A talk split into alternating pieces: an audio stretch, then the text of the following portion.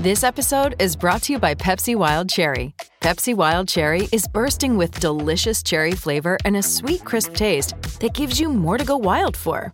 Getting wild may look different these days, but whether it's opting for a solo Friday binge watch or a big night out, everyone can indulge in their wild side with Pepsi Wild Cherry.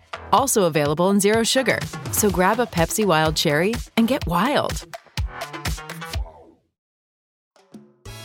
Anxious, optimistic, in a state of self denial.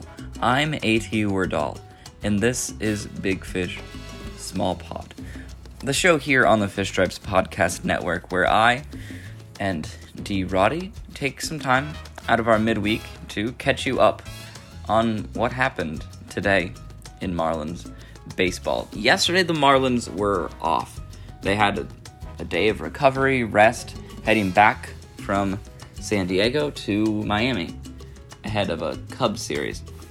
It's hard to articulate why I'm feeling more optimistic about the Marlins over the last day than I did before because it's totally irrational. They didn't play. So ultimately, I chalk up the reason to Lewis Brinson. Um, looked a little bit more into that, obviously, read Eli's write up. And what stands out to me still is that Lewis is a player that's basically gone on record as saying that he well, like wasn't focused. He wasn't putting in as much effort as he could to improve in baseball. Maybe he didn't see where he needed to, but he had like a reckoning, obviously. He took accountability for his actions, he understood where he was at, and to my eye, he's legitimately improved his game in a way that could be sustainable going forward.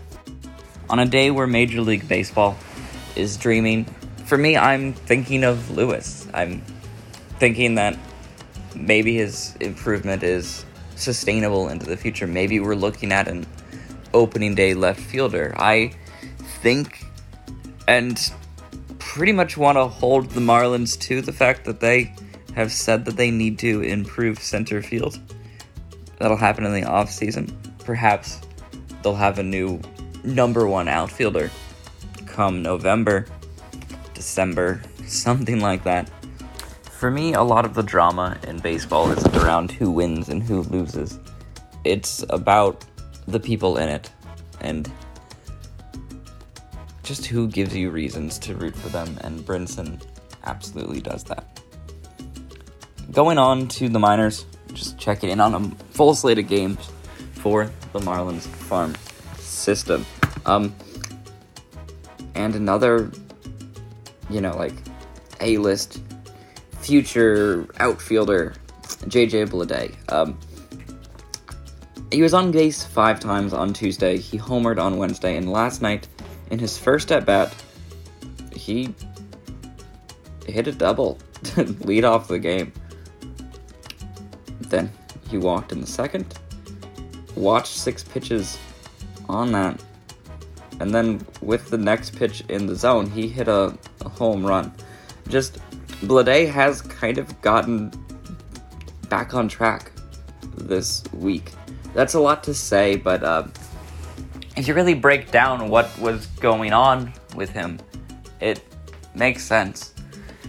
So, going into 2021, during the pandemic time, MLB Pipeline reports that he spent time working on his conditioning, just making that adjustment, probably running a lot, kind of letting your body reconfigure itself to prob- probably just provide a sustained effort across a full professional season. That's a big adjustment from college to pro and to actually stick that landing and have a long, successful career, a lot of players do need to take a step back, focus on their body, and just like optimize it in a human sense.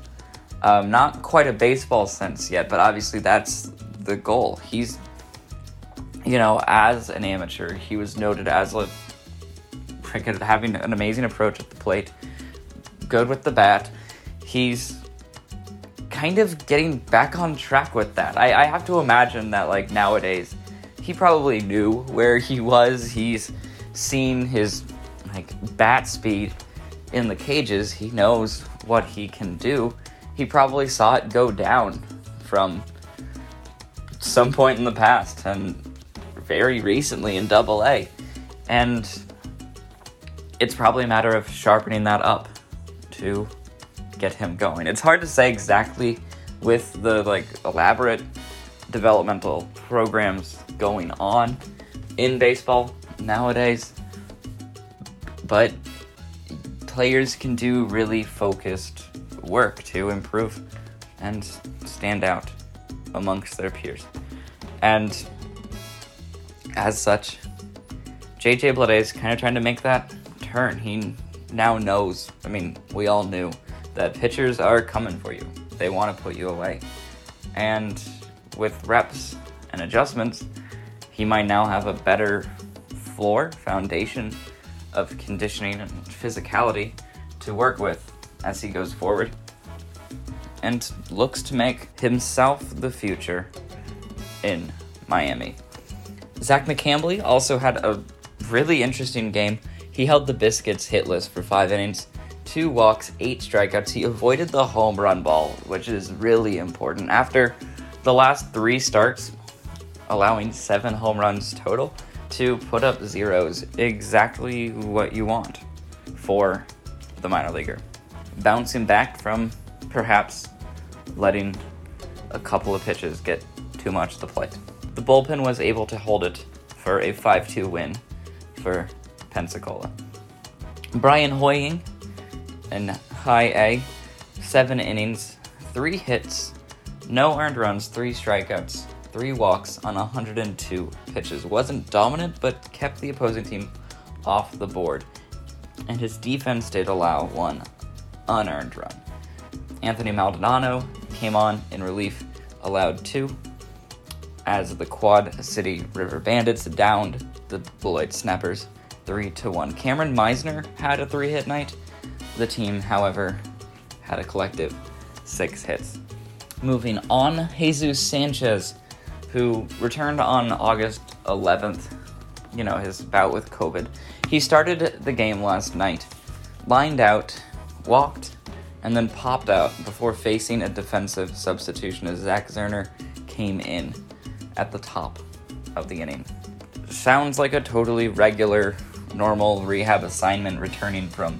It'll be good to see him back in Miami, where the outfield seems kind of maybe crowded again with players you want to see play with Jesus Sanchez, Brian Starling, De La Cruz, Lewis Brinson two weeks since selling not bad Kim Ng. The Jumbo Shrimp, however, collectively fell 8 to 4. Jordan Holloway started strong. He pitched two shutdown innings with a strikeout in each, then faded fast in the third, collecting outs, but a walk, a home run, and a double as well. A four inning double play erased a leadoff single, but the fifth started with two walks then a Blake Rutherford double plated them, and a single made it five earned runs before he completed five innings pitched 8 to 4 in Charlotte. Jupiter Victor Mesa got his 51st RBI. Tanner Allen, Marcus Chu had five RBIs collectively, seven runs in total for Jupiter. But Luis Palacios, who had four strikeouts before allowing his extra base hit, broke his shutout in the third the Tortugas were absolutely relentless, tagging him for six earned runs despite five strikeouts. With the game still a possible win, Tony Cruz allowed four runs. 10 to 7 the final in Daytona. Tonight, the Marlins will face the Cubs at home for the weekend. Jesus Luzardo will face Adbert Alzolay with Jesus Luzardo and Robinson Chirinos the only hitter pitcher matchup with any precedent in this game.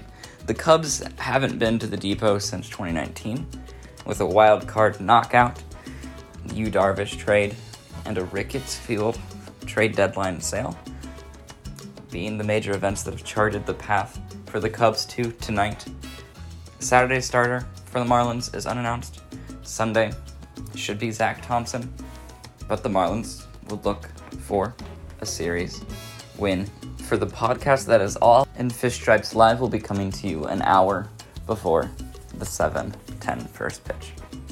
Be on the lookout for any news, including that Saturday starting pitcher.